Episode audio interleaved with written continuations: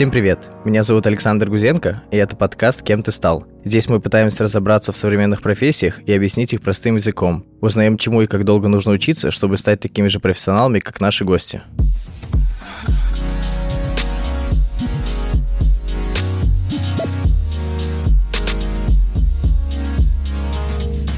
Сегодня у нас в гостях Ира Овчинникова, UX-редактор. Ир, привет. Привет, Саш. Для меня это не совсем понятная вообще профессия, что это такое UX-редактор, но хотел бы начать вообще с э, твоей истории, как ты пришла и стала UX-редактором.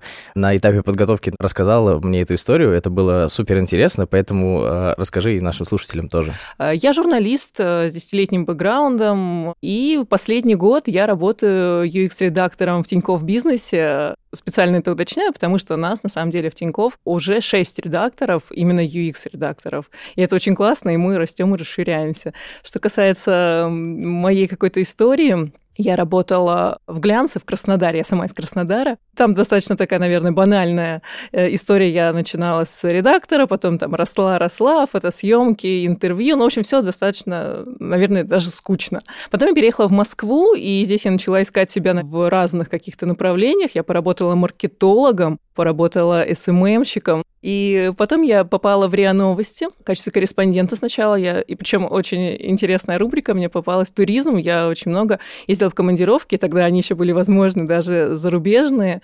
Я была в Канаде, в Китае, на Кубе. Вау. Есть, да, очень... Звучит реально как работа мечты, и какой смысл уходить с нее в UX-редакторы.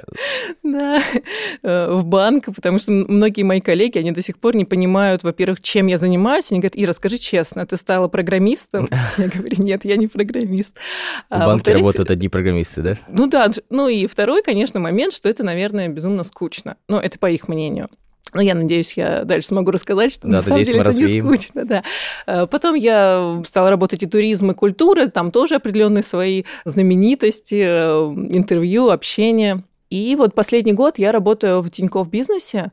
Сначала пришла на позицию просто редактор, сейчас я лид, то есть я возглавляю наш небольшой отдел. Трансформация, наверное, вот понимание, почему я здесь, э, все еще происходит. Но основное, что было, это в журналистике это достаточно такая э, ретроградная сфера, потому что очень много людей, большинство из них, скажем так, э, старшего поколения, на утре новостях, в отделе культуры была женщина, ей было под 90. Ну, я преклоняюсь перед такими специалистами, которые все еще могут, наверное, не до конца, но находиться на э, пике современности. Она еще работала в отделе новостей. вот. Э, но в какой-то момент я поняла, что журналистика э, немного отрывается от людей, и часто ты пишешь текст, чтобы написать текст ради показателей просмотра, KPI, чтобы отработать какие-то инфоповоды, потому что, ну, я не буду касаться этого аспекта, что это э, гос-СМИ, но, безусловно, такая штука, что мы говорим об одном определенным образом, она присутствует. Я думаю, это ни для кого не секрет. Я поняла, что мне интереснее копать в сторону пользы, и какие-то мои амбиции изначальные, э, чтобы писать материалы, которые подписаны моей фамилией, там, с маленькой фотографией читают миллионы, хотя я сама из Краснодара, в котором там миллион жителей, но они были удовлетворены как раз на этом этапе, и здесь я уже понимаю, что вот в качестве UX-редактора ты какую-то свою идентичность теряешь. То есть мало кто знает вообще, что отдельный человек занимается текстами в интерфейсе. Да, для меня даже было это открытием. Я слышал все время, что дизайнеры что-то рисуют, потом говорят, ну, редактор поменяет. Я такой, ну, какой-то где-то редактор, какой-то что-то где-то еще поменяет. А кто чем конкретно занимается, для меня было непонятно до вот как раз знакомства с тобой. Ты очень правильно отметил. Э, действительно, раньше, там еще пару лет назад, в основном все тексты писали дизайнеры. Просто потому, что они выдавали уже готовый продукт. Э, интерфейс со своими там э, кнопками, полями, и все тексты, которые они писали, ну, это делали они. Ну, казалось бы, им лучше знать, да, они придумали кнопку и лучше могут подобрать к ней какое-то описание. Давай вернемся к началу и определим терминологию вообще, кто такие UX-редакторы. Это какое-то совмещение двух стихи, как будто бы редактура, то есть что-то работа с текстом, и UX — это что-то там про дизайн, про пользователей, про то, как пользователи взаимодействуют с каким-то там продуктом. Что вместе это означает? Это название, это калька с английского э, UX-писатель. И все э, вариации редактор интерфейса, UX-копирайтер, UX-редактор, это все про одно и то же. Это тексты в интерфейсе «но». Чтобы было понятно, что такое тексты в интерфейсе. Да, тексты на кнопках, тексты форм. Все, э, с чем э, человек взаимодействует, что он читает, заходя в приложение. Например, там даже то, что написано вот этим вот самым мелким шрифтом, нажимая эту кнопку, вы даете согласие на и, и так далее. Но это, наверное, только один из аспектов, потому что в целом, что интересно и в чем, наверное, больше наш вклад э, как участников полноценных команды, это возможность прийти на самом раннем этапе, а у нас сейчас именно так, и сказать, что то, что планируется, это будет сложно, либо что в данном конкретном случае текст не нужен совсем. Ну, то есть это, наверное, идеальная ситуация для всех участников, когда редактор приходит и не просит объяснить что-то словами. Если надо много объяснять, значит, проблема есть. Или если ты не знаешь, что написать, тоже проблема есть. И, кстати, это тоже классный момент. Мы очень много интегрируемся с э, дизайнерами, в процессе, ну, не знаю, мозгового штурма. И дизайнер говорит, ну, вот здесь мы сделаем так, а вот здесь надо, ну, вот поставить какую-нибудь кнопку, здесь она требуется по э, композиции, ну, редактор что-нибудь напишет. И здесь очень классно, ну, что надо встревать и говорить, что, подождите, во-первых, нет такого слова, которое бы объединило бы это понятие, во-вторых, ну, оно же здесь не нужно, вы же сами придумываете просто для визуала. И мы, соответственно, от этого отказываемся. Интересно, я сейчас подумал о том, что на самом деле редактор здесь это не про редактуру текста как будто бы, а про такую подсказку, как дополнительный взгляд на то, как выглядит этот интерфейс, ну, как свежий взгляд, и помощь дизайнеру о том, чтобы вот как нужно перестроить э, интерфейс, чтобы пользователю было понятно. То есть это больше, наверное, про UX все-таки, чем да, про ты редактуру. абсолютно прав, абсолютно прав. И у большинства людей, которые приходят в UX-редактуру за счет того, что это очень молодая специальность, у них не очень большой опыт. И мы еще не успели замылиться. И часто э, то, что может казаться каким-то твоим недостатком, что ты еще не сильно в процессе, не сильно в продукте, оно оказывается твоим плюсом, потому что ты можешь посмотреть на то, что происходит глазами пользователя. И э, нас даже за глаза, я знаю, технологии называют, что вы адвокаты тут, пользователи, адвокаты клиентов. Да, в какой-то момент ты понимаешь, что то, э, с чем будет сталкиваться человек, возможно, он даже не поймет, что проблема в слове конкретном, неправильно написанном или там сложной конструкции, но он споткнется он задумается над действием, потому что э, большинство людей, ну, соответственно, приходят там в приложение, даже в наш, или приходят на сайт для того, чтобы выполнить свое э, действие. В случае с э, Тинькофф бизнесом это еще и предприниматели, которые очень сильно экономят свое время, ну, и у которых э, жизнь и так в каких-то аспектах нелегко складывается. И наша задача сделать так, чтобы он даже не заметил, что он читал тексты, что он проходил какие-то этапы, что он с чем-то соглашался, не соглашался, ну, конечно, это чтобы было осмысленно, вот, и просто чтобы он быстро сделал то, зачем пришел. То есть э, вы буквально переводите с какого-то языка дизайнеров и разработчиков на язык пользователя, чтобы ему было все понятно. Вот какую-то задумку, которую придумал дизайнер и реализовал разработчик, вы переводите такой в человеческий понятный язык, пытаетесь поставить себя на место пользователя и такие, ага, вот пользователь будет пользоваться так, ему будет это удобно, хорошо. То есть э, раньше эту функцию выполняли там дизайнеры, возможно, когда-то еще раньше, может быть, и сами разработчики или там бизнес какой-то, ну, скорее всего, тот, кто придумал э, какое-то улучшение, какую-то функциональность, он и придумал, как она будет выглядеть, соответственно, полностью. А сейчас настолько гранулярно стало все, что под э, вот такой адвокатов пользователей выделилась отдельная такая профессия, скажем так. Да, абсолютно так. И если помнишь, на этапе нашего знакомства мы обсуждали, что у меня была заготовочка с текстом от разработчика, что хотели сказать разработчики. Подключение с целью передачи данных сейчас не разрешено. Мы очень долго крутили, что это, что это, ну, нет интернета в мобильном телефоне. Не, не знаю, наверное, пользователь мог об этом догадаться, либо, в принципе, мог отчаяться и зайти через какое-то время интернет бы появился, но сообщать о том, что происходит, очень важно. И в случае там с нашим мобильным приложением, а в случае вообще с банком, все, что касается денег, платежей, которые отправляются, не отправляются. В общем, очень важно человека держать в курсе. Сообщать кратко и понятно, потому что, да, эта формулировка вообще непонятная. Там нужно такой, так, что я сейчас прочитал? Но бывает слишком кратко, кстати. Например, что-то пошло не так. Это да. Здесь уже как раз приходится обратно Наоборот, разворачивать. Да, да. Расшифровывать. Да, да. Окей, хорошо. Может быть, э, поговорим про как мы видим текст в интерфейсе. То есть вот ты защищаешь пользователя, который видит как-то текст, а вот как, на самом деле, как мы видим? Есть ли какие-то лайфхаки, нюансы mm-hmm. тут, как это назвать? Да, это тоже, кстати, очень интересно. Все тексты на кнопках — это реплики пользователя. И чаще всего это глаголы. Ну, то есть есть отступление, но продолжить, э, подключить, э, отправить – это все реплики пользователя. Наверное, чуть-чуть формально, да, кажется, что просто ставь на кнопку э, глагол там, в начальной форме, и все будет хорошо. Но на самом деле за этим действительно скрывается, что не всегда понимаешь, что именно нужно человеку. То есть он не хочет, э, не знаю, отправлять заявку по большей степени. Вот это одно из наших более нововведений, что мы стараемся уходить от э, вообще сущности заявка в интерфейсе, просто потому что человеку заявка не нужна. Ему нужны, нужен кредит, нужны деньги, нужно там что-то подключить. Он не думает категориями заявки. И вот это вот какая какая-то человекоцентричность, она очень важна. Но что касается еще каких-то вот э, формальных, э, наверное, заголовок и кнопка, они должны быть связаны по смыслу. Это продиктовано тем, что сейчас в СМИ, а тем более в интерфейсных текстах, люди не читают текст насквозь, то есть от первой до последней э, буквы. Часто проглядывают, есть такое понятие, как диагональное чтение. И вот э, если у нас заголовок соотносится с кнопкой, как раз-таки этому диагональному чтению это помогает. Например, э, если у нас будет заголовок там «кредит на любые цели» и «активировать», у нас складывается, да, что сущность – это кредит, а активировать угу. – это то, что я делаю сейчас. Если, например, будет заголовок «банк запросил документы» и кнопка подтвердить, то не мачится. Да, уже не мачится, и человеку приходится вчитываться, и опять-таки это то, что я называла вот этим спотыканием, когда надо прикладывать к действию больше сил, чем, по идее, угу. наверное, можно было бы. Доставляет человека так остановиться, задуматься, подумать, да, что да. вообще происходит. Ну, то есть лишнее Э, мозговая деятельность там, где она не нужна. Да, да. Угу. Ну, еще, конечно, из очевидного, что против каких-то э, канцелярских слов, что даже у нас нет денежных средств, у нас только деньги, у нас там нет платежных поручений, у нас только платежки, просто потому что именно так общаются люди. И э, с чем мне, наверное, сложнее всего было бороться, это что в интерфейсе, если обратишь внимание, там нет синонимов. Ну, то есть, если сущность называется как-то, то она должна называться так, именно так во всех других местах.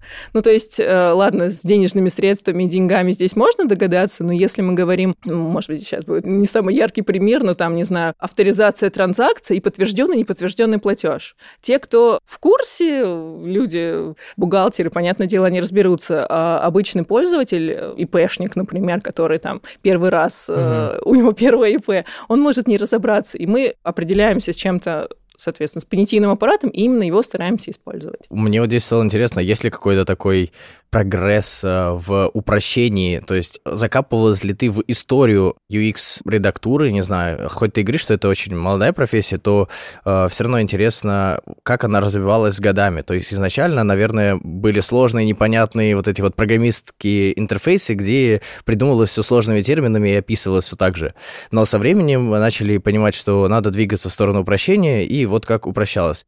Какая была эта история, как она происходила, что ты можешь из этого рассказать? Знаешь, я отдельно не копала, просто потому что, мне кажется, это сильно зависит от э, сферы, в которой э, непосредственно работает UX-редактор.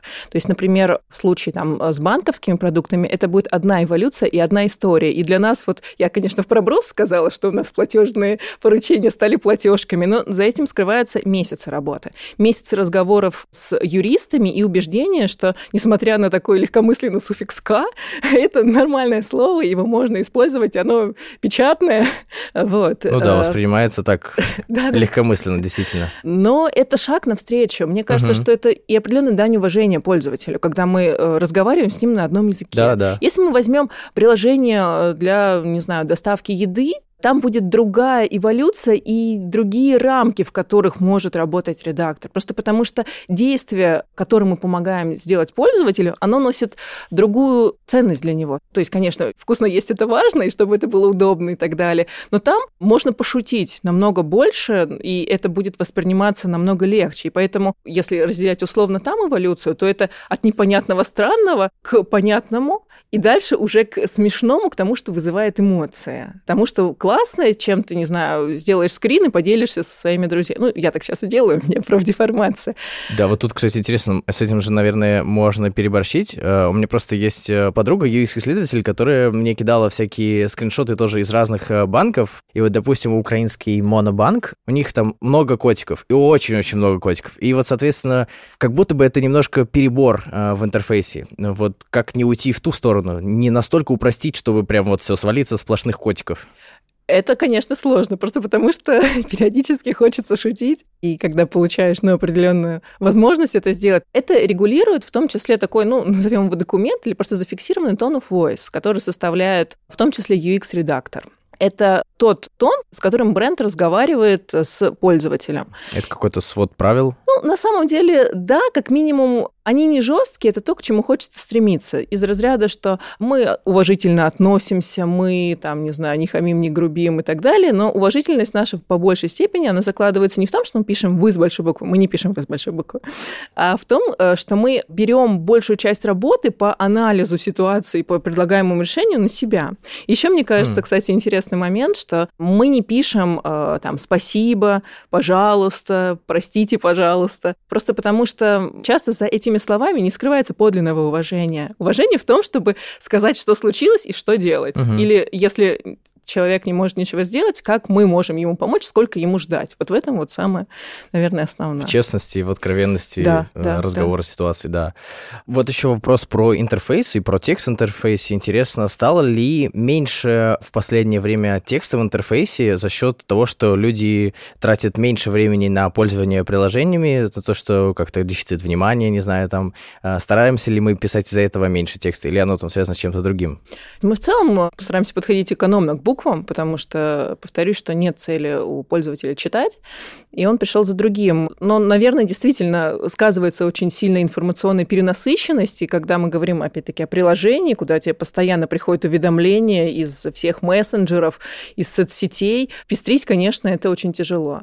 Но здесь нас, наверное, от конкуренции как раз-таки с этими уведомлениями немного защищает то, что человек пришел за делом он не пришел почитать, но у нас есть там свое медиа в виде бизнес-секретов, я считаю, что очень интересно, туда надо ходить и так далее. В случае вот с текстами, а что касается, мы, конечно, экономим место, и если что-то можно сказать короче, мы, конечно, выбираем именно этот вариант, потому что даже с точки зрения визуала, а с дизайнерами мы работаем очень плотно, и часто, ну, я уже понимаю, что за последний год я э, в дизайне тоже немного прокачалась и могу, ну, как минимум, очень хорошее от очень плохого отличить. Э, конечно, никто не любит много ну, даже если будет три строки, это уже много. С одной стороны, кажется, что всем важно время, проведенное человеком в приложении, но при этом мы не хотим, чтобы это время было а, за счет того, что человек читал длинный, долгий текст. Да, да. Ну, то есть это дополнительная нагрузка, которая не нужна. Все хотят готовых решений, готовых, удобных. Угу.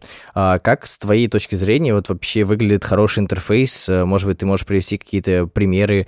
А, один из главных критериев, мне кажется, э, если вот брать какую-то такую строгую объективность, когда ты понимаешь, что происходит. То есть ты нажимаешь на кнопку и понимаешь, что будет дальше. Спишутся у тебя деньги сейчас, к тебе курьер приедет уже через час, в случае с интернет-магазином, ну и так далее. То есть происходит ли покупка сейчас, или это я только бронирую? Э, там, вот знаю, это очень ценно, действительно, да, потому что да. порой ты такой, так, вот что будет, если я нажму на эту кнопку? Непонятно, как бы. Будет ли еще следующий шаг, где точно мне нужно будет подтвердить? Я так вот несколько раз ошибался, скажем так, на некоторую сумму. Вот, и здесь как раз-таки цена вопроса э, в случае с деньгами. Одно дело, когда ты бронируешь, не знаю, салон красоты, ну и там что-то пошло не так, ты позвонил и разобрался. В случае со списанием денег, которое происходит у тебя здесь и сейчас, а, ну и там, не дай бог, будет другая сумма, э, если, не знаю, не сказали о комиссии. Ну, угу. казалось бы, э, там комиссия может быть разная по размеру, но э, негатив даже за 10 рублей, там, не знаю, комиссии, он может быть достаточно большим. И у нас очень активные пользователи, они пишут отзывы обратную связь, и прям мы с ней работаем, это интересно. О, это прикольно, кстати, что вы обращаете внимание на то, что люди вам говорят, что вот здесь там не интуитивно, непонятно, да, или у как? нас то есть это один... прям с поддержки вам идет? Было с поддержки, а был один, он индивидуальный предприниматель, ну, наверное, еще как блогер, он выкладывал на Ютубе обзоры нашего интерфейса, Вау. насколько ему удобно или неудобно, причем, ну, повторюсь, это что это, да, что это очень специфические продукты, там выплаты, например, заплатить зарплату, то есть это позволяет позволяет в том числе наши интерфейсы сделать, чтобы ИПшник там заплатил своим сотрудникам. И, кстати, мы поправили, но он прям сказал, извините, вот я ИП, а вы пишете здесь компания. Мне обидно. ИП – это не компания, это индивидуальный предприниматель. Прикольно, ну, даже такие нюансы. Да, Ну, то есть это действительно человека задевает.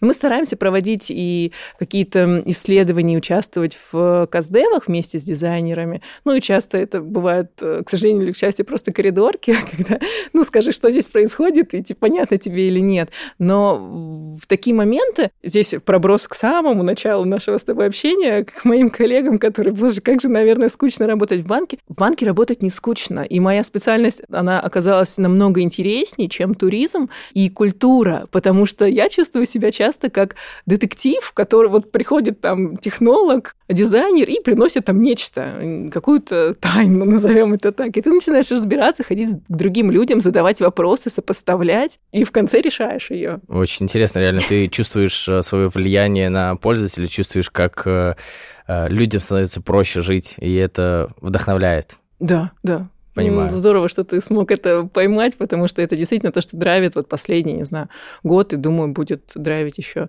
еще и еще. А если поговорить побольше про то, что такое вообще текст, то какие, может быть, нюансы люди в тексте не знают? Вот что ты как редактор э, такого используешь в тексте, что обычно люди не понимают?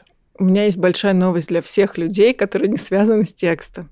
Что, ну, это более еще, на самом деле, журналистского времени, но сейчас она частично тоже сохраняется, что стилей в русском языке их очень много. Ну, они разные, там есть официально деловой, публицистический, художественный. В общем, это не суть, можно даже не забивать это голову. Что-то со школы вспоминается. Да, но большинство людей, к сожалению, думают, что есть какой-то определенный письменный стиль. И вот э, я когда еще работала журналистом, вот ты звонишь там, не знаю, и просишь комментарий, и человек тебе по телефону говорит там, не знаю, ну вот как мы с тобой общаемся, обычным человеческим языком. А потом, э, ну, говорит, ну, пришлите, пожалуйста, на согласование. Ну, это нормально. Оформляешь, присылаешь. И он правит. И правит это там во избежание недополучения финансовых средств. Ну, в общем, он вымарывает всю человечность угу. и вот переводит это в некий письменный, да, ну, в его понимании именно так говорить правильно и серьезно. И частично этот опыт э, ну, перешел и в UX-редактуру, то есть когда ты говоришь о каком-то тексте, ну, вспомним тех же самых юристов, которым платежка, ну, как-то смущает это слово. То есть э, язык, он создан для того, чтобы на нем общаться, и интерфейс – это тоже часть нашего общения. Да, у нее есть определенные законы письменной речи, но это не равно официально деловому стилю. Вот это, наверное, главное и основное. Интересно, то есть мы отказываемся, скажем так, от официальности в пользу более привычного, понятного, обыденного для человека текста. Ну да, это же огромная тема для холиваров, мне кажется, всех редакторов. У меня, в принципе, как тоже у любого редактора профдеформации, если я вижу какие-то объявления на дверях подъезда, в транспорте, во избежание прищемления, там, я не знаю, ну то есть это язык, но в этом нет уважения к человеку, который будет читать это объявление о том, что закрывают временно станции метро. Сейчас в метро, кстати, очень хорошие. Мне особенно понравилось, ну как понравилось, э, все, что касается карантина, наверное, мало может нравиться, но э, надписи на поручнях, что продезинфицировано. Не для вашего удобства и соблюдения там указа Собянина номер такой-то, такой-то, а просто и понятно. Когда ты сталкиваешься с этим, думаешь, ну ведь по-другому же правда нельзя. Но для того, чтобы это появилось, я понимаю, что за этим есть один или несколько людей, которые это согласовывать. Вопрос лично от меня, вот, который меня очень волнует по поводу редакторов. Недавно там в чатике по подкасту общались и скинули какую-то там ссылку на редполитику нашу, и там было написано про букву «ё», что ее используют редко в каких-то случаях, когда нужна для понимания. И мне стало интересно, я всегда не понимал вообще, что не так с буквой «ё». Как бы она же есть в алфавите, во всех книгах, она там пишется в нужных местах. Почему ее в интерфейсах редко используют? Почему люди в жизни букву «ё» редко используют? Что с ней не так? Ну, это, наверное, последствия каких-то определенных гонений и ну, человеческой лени, если есть «е», зачем «ё». Но в случае с интерфейсами это примерно как в интерфейсах не любим мы использовать там тире, например, просто потому что это визуально элемент, который создает шум. И в случае с «ё» эти тоже две точечки, они шумят. И когда у тебя два слова, шума никакого не будет. Если у тебя две строки и там уже несколько букв «ё», которые являются надстрочным элементом, этом, э, это уже создает определенный шум. Возможно, я тебя не убедила. я тоже, наверное, не считаю, что это стопроцентная истина. Главное определиться и договориться всем, что э, используем мы ее или не используем. В случае там с нашим ее и конкретно там с нашей политикой, то есть определенная преемственность, то есть мы а, от ее отказались за исключением случаев, когда от е ее зависит смысл. Например, угу. там все и все. Ну и здесь, э, если мы не поставим, то смысл, соответственно, исказится. Но порой мне тоже, конечно, обидно за эту букву. Да, ну, да. Может быть. Незаслуженно она да. пропадает. Она красивая, вот эти две точки, это красиво. Надо ее использовать чаще. Какая есть зависимость какого-то там слова от каких-то привнесенных денег? То есть, э, если мы напишем вот платежка, что это изменит? Человек начнет больше совершать платежек, ну, на самом деле нет, у нас же есть АБ-тестирование, когда мы тестируем разные форматы, разные тексты, разные подачи. И если у нас один из вариантов становится более конверсионным, соответственно, он более успешен у пользователя, мы оставляем именно его. Поясню здесь, э, что такое АБ-тест. Это когда мы запускаем две разные версии какого-то приложения на разные аудитории пользователей. Одной э, группе А мы даем э, увидеть текстом с буквой Ё, а с другим с буквой Е. И смотрим, если нету разницы, то зачем как бы лишние символы, зачем создавать шум, оставляем Е. А если есть разница, то мы понимаем, ага, с Ё люди лучше воспринимают, оставляем букву Ё. Ну вот на таком примере, что такое АБ-тест. Давай еще раз поговорим про то, как выстроен процесс какой-то доставки фичи, доставки какого-то продукта до пользователя, то есть э, в какой момент подключается UX-редактор и с кем он взаимодействует. Я очень ждала этого вопроса, если честно, потому что это отдельная... Не скажу, что боль, но на написание текстов я трачу где-то 30, а порой и 20% времени. Все остальное время уходит на вот это взаимодействие. И на самом деле это очень круто. Я хотел перебить, и мне просто да. на протяжении уже долгого времени у меня ассоциация в голове про то, что у меня было такое же искажение по поводу представления о редакторах, э, что вам, как и программистам типа индусам, платят э, за строчки написанного текста, и когда ты сказал, что вот здесь вообще не нужно э, текст, я такой, да блин, как так, почему вы, ты говоришь, что здесь не нужно? Вы же редактор, как ты, ты можешь сказать, что здесь вообще текст не нужен? Как бы? Что это странно.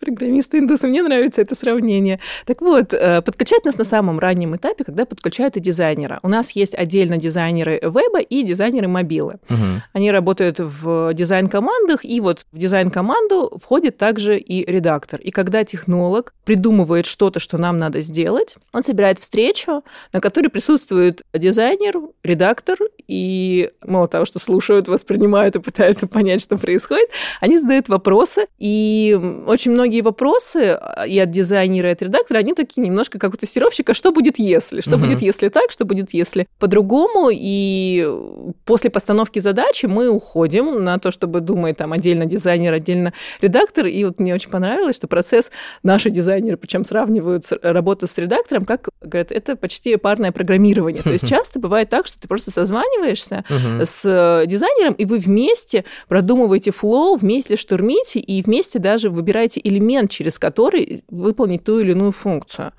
И это очень классно. Да, у этого есть негативная сторона в плане того, что у меня очень много созвонов, ну, то есть 5 э, – это практически ничего. Бывают дни, когда у тебя Ужас. одни созвоны, когда они перекрываются, но, с другой стороны, я знаю, что, к сожалению, пока э, во многих компаниях, где уже есть UX-редактор, что хорошо – к нему приходят в последний момент, когда уже ты исправить флоу не можешь, когда ты можешь поставить запятую или решить вопрос «е» или «ё». В случае с нашими процессами это действительно подключение очень раннее, и порой понимаешь, что фича до такой степени большая, что тебе надо пообщаться с тестировщиком, надо оценить то, что есть сейчас, насколько это будет вписываться. И у нас очень классно, что нет разделения то, что, ну, ты отвечаешь за тексты, давай ты будешь заниматься буквами, а вот тут какие-нибудь другие ребята решат, как лучше пользователь. Нет, у нас э, редактор – это полноценный участник команды, мы там ходим и на синки, и э, у нас же есть определенный этап э, триамига, на который проходит mm-hmm. каждая фича, в котором мы также принимаем участие. Да, мы общаемся, ну, кроме технологов, тестировщиков на разных этапах, потому что часто, когда фича проходит уже тестирование, что-то открывается. Открываются какие-то кейсы, которые у нас не покрыты либо просто текстом, либо не покрыты дизайном и текстом. Угу. И это возвращается. Аналитики с разработчиками в большей степени работают дизайнеры, но здесь тоже, э, если у редактора есть время, есть желание, то он может э, намного ближе, больше и глубже в это вписываться, и очень здорово, что у нас нет ограничений, повторюсь. Окей, okay, я понял, какие есть виды редакторов в IT, в принципе, а какие есть градации внутри самой вот этой вот профессии редактуры, младший, возможно, старший, средний, вот это вот? Ну, UX-редакторов есть также система грейдов, так называемых, которые есть, ну, в принципе, в IT. Э, то есть это э, разные уровни опытности, назовем их угу. так. То есть это джун, middle и senior. То есть начальная, средняя и уже с управленческим уклоном. Ну, джун, у него есть наставник, и он выполняет, возможно, там, не самые сложные задания, но э, вовлекаясь и получая опыт, он может дорасти до специалиста уровня middle, когда ты уже независим у тебя больше возможности принимать решения, которые ты ни с кем не согласовываешь, ну, и ты такой полноценный специалист во всех смыслах. А, соответственно, что касается senior, это когда у тебя есть уже свои, назовем их так, подопечные в виде э, джунов, когда ты вовлекаешься в более сложные процессы, которые, например, в нашем случае есть разные продукты, и какие-то там сложнее, например, связанные с репутацией, с блокировки, а есть какие-то относительно попроще, ну, что не, не говорит о их качестве, конечно, но работать с ним проще, например, там конструктор сайтов. Угу. И все, кто когда-нибудь работал на тильде, понимает, как это работает, и с этим легко разобраться. А, а давай вообще начнем с начала. Откуда вообще приходит в эту специальность? То есть вот у тебя была такая специальность э, редактора, там человек, который там писал тексты, и ты почему-то пришла в UX-редактуру, то есть где, как мы вначале выяснили, важно больше про то, как видит пользователь, то есть больше про UX. С каким бэкграундом люди приходят, какие им знания необходимы для угу. этого? Ну, я говорила, что я сейчас занимаюсь в том числе поиском, подбором наших новых редакторов. Необходимый минимум по хардам – это, конечно, работа с текстом. Ну, хотя бы несколько лет человек должен понимать, э, как написать текст разного стиля, что такое канцелярит и как от него избавиться, что такое что это? текст на объявлениях, условно говоря. Ну, то есть все слова... Э, типа которые... канцелярский Канцелярский, да-да-да. Ну, то есть так, как общаются в учреждениях. Ага, окей, вот. понял. А, то есть так писать не надо, и в случае с работой именно UX-редактором тебя не будут учить так не писать. Это, конечно, надо потянуть самостоятельно, но благо очень много там и просто не специализированных курсов, и можно почитать там, не знаю, пару книг того же Ильяхова, и ты будешь угу. прям подкован, и, ну, если ты особенно отработаешь это на практике, то все будет хорошо. Что касается каких-то soft skills, очень важно, ну, наверное, действительно эмпатия умение договариваться. Ну, как я сказала, очень много взаимодействия, взаимодействие с людьми разными, с разным, э, ну, подходом к процессу и просто коммуникативными навыками. Ну, то есть мне, например, нормально задавать глупые вопросы, вопросы, просто потому что я была журналистом, ну, и я могу спросить что угодно у кого угодно. Но это не всегда очевидно для человека, с которым ты взаимодействуешь. Что еще важно? Э, важно понимать, что текст, наверное, как и дизайн, это один из аспектов, который проще всего критиковать. Мне кажется, что эта кнопка должна быть не желтой, а серой.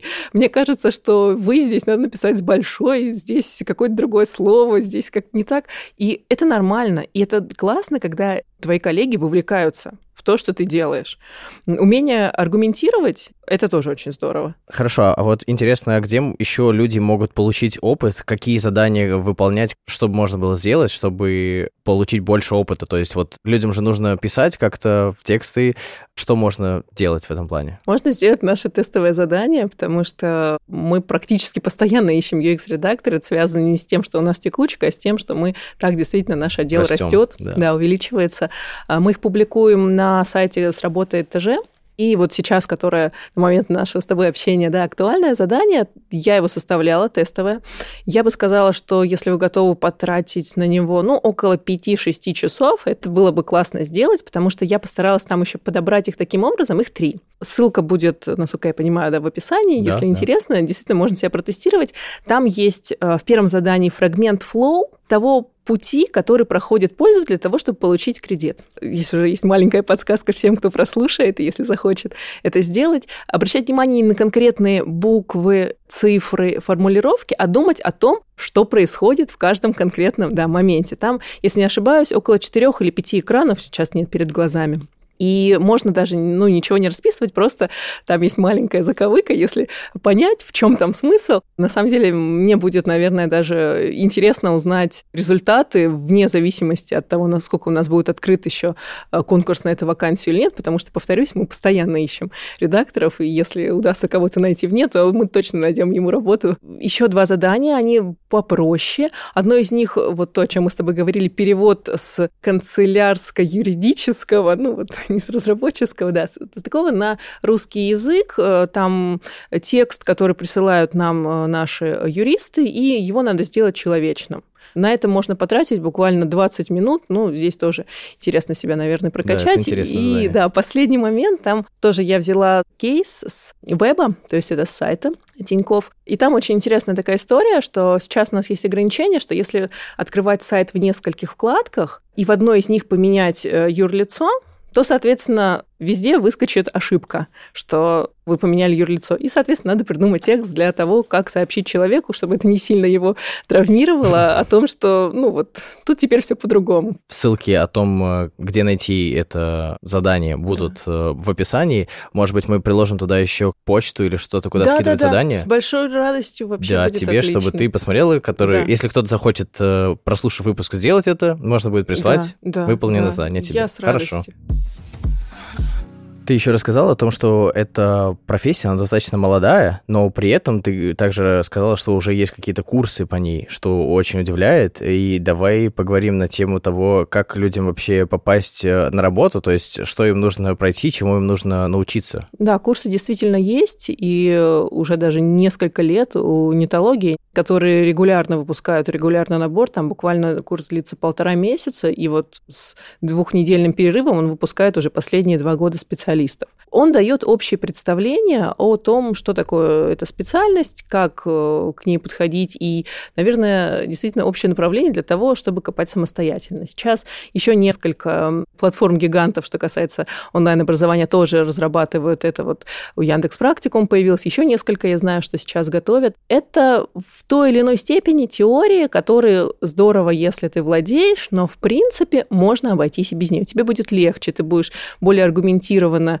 разговаривать с твоим потенциальным работодателем, когда ты будешь искать работу. Но в случае со мной, от момента, когда я узнала, что такая специальность есть, до момента, когда я нашла работу, прошло около полугода, в течение которого я читала все, до чего могла дотянуться на русском языке. На английском языке, ну, на том уровне, который позволял мой английский, собственно, я тоже изучала и начала просто откликаться на вакансии. О первых откликах мне прям, наверное, даже не хочется вспоминать, просто потому что это был позор. Это но, нормальная история. Да, но а когда ты выполняешь тестовые задания, ты примерно, опять-таки, можешь соотнести, что нужно рынку. Тестовые, там, не знаю, фигме. Э, наверное, надо изучить фигму. И ты начинаешь, там, смотришь, опять-таки, это отдельное ответвление, э, что ты э, там, учишь это как инструмент. Потом, не знаю, упоминается что-либо где-либо, и ты начинаешь просто искать, искать, искать, э, рыть и копать, и параллельно с поиском работы, наверное, это действительно может помочь. Уже как на момент, когда я работала, э, вышла книга, наверное, мне кажется, чуть ли не единственная именно по UX-писательству. Редактор из Сбербанка Егор Егерев, он написал этой кнопке «Нужен текст». И уже после записи подкаста мы проверили, книжку написал Кирилл Егерев. Егор — это его творческий псевдоним, поэтому не удивляйтесь в описании немножко другому названию. Книга очень маленькая, ее можно прочитать буквально за два вечера. Если кому-то ну, действительно интересно то, о чем я рассказывала сегодня, то эту книгу можно купить, мне кажется, она еще доступна. Ее электронную версию, и бумаги она есть, очень милая, симпатичная. Там будет больше примеров примерно того, о чем я сегодня рассказывала. Но суть, наверное, очень похоже. Угу.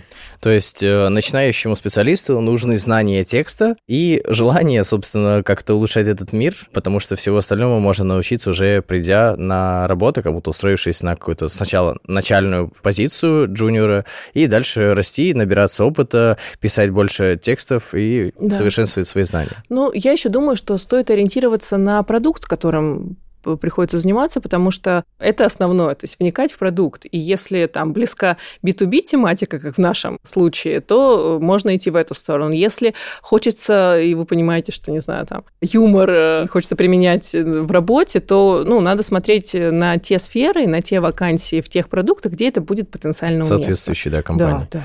Опыта, конечно, очень мало и он очень редко, но э, оцениваешь по разным критериям, потому как составлено даже сопроводительное письмо, потому что, ну, в случае с редактором это важно. Как ты преподносишь свой опыт?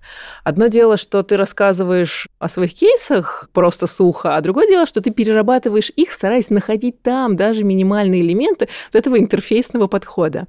И у нас э, был кандидат, замечательный парень, э, он сейчас, кстати, работает в Тинькофф, но не в нашем подразделении, но я знала, что у него будет большое будущее. У него был опыт работы именно в IT-компании, но у него не было опыта работы с интерфейсами в текстах. И он э, сделал в фигме а, очень простенький прототип, но это там действительно легко делается, приложение по продаже билетов на межгалактические полеты. И он там а, придумал разные тарифы, ну, поставил там какие-то картинки. Самое главное, ну, что я как а, человек, принимающий да, решение о том, как это воспринять, понимаю, что он владеет всеми минимальными базовыми инструментами, но что он пошел дальше, чем он сделал обязательное тестовое задание, он сделал сопроводительное письмо, но он пошел дальше, и вот я даже сейчас рассказываю, но слышно, что я улыбаюсь, заразил эмоции, угу. и он запомнился. Да, это действительно удивительный случай, удивительный, как человек преподнес эту информацию, показал, что он действительно умеет на таком реальном живом примере. Да, да. И мне это отдельно зашло, потому что я очень люблю тему космоса. О, да, о, да. Он это как класс. знал, да. А, кроме того, что мы вот перечислили все такие классные плюсы про то, что вот э, работать классно UX-редактором приносим пользу людям, какие ты могла бы выделить минусы этой профессии? Ну, я частично, наверное, да, сказала о минусах. Это определенная нагрузка именно по коммуникациям, необходимость отстаивать свою точку зрения и выбранный вариант, нормально ну, относиться к такой возможной критике. Ну, в общем, надо прийти к людям, разным людям, тестировщикам, разработчикам, технологам и сказать, что, ребят, надо менять. Нужна дополнительная работа. В их мире есть текст, пользователи не жалуются, все ок. В моем мире, ну, мы помним, да, как меня фрустрируют тексты, что-то пошло не так, и тот пример с самого начала про отсутствие интернета, они существуют, к сожалению. И убедить и объяснить, что это не дополнительная работа, это не потому, что моя какая-то хотелка, это то, что направлено на изменение опыта пользователя, на это уходит много сил. И вот у меня был кейс, я делала ошибки, которые пробрасываются с там, там далекого, далекого, далекого бэка. Пять месяцев, 200 ошибок. Мы еженедельно встречались э, с аналитиком и пытались разобраться. Пять месяцев. Да, пять месяцев моей жизни, но я э, не случайно рассказываю это, потому что я очень сильно горжусь тем, что удалось, во-первых, прийти к его руководителю и получить такое количество часов сотрудника, угу. который не занимается в этот момент ничем другим, кроме как работой с редактором над текстом, который... Ну, то есть там еще была частотность, там есть некоторые, например, там за два года ошибка встретилась 15 тысяч раз. А было так, что 10 раз. Но мы даже до этих 10 раз докопались. И что я имею в виду под докопались? Практически везде было написано, у нас что-то пошло не так, обратитесь в поддержку. Что значит обратитесь в поддержку? Дополнительная нагрузка угу. для ну, поддержку, время ожидания и так далее.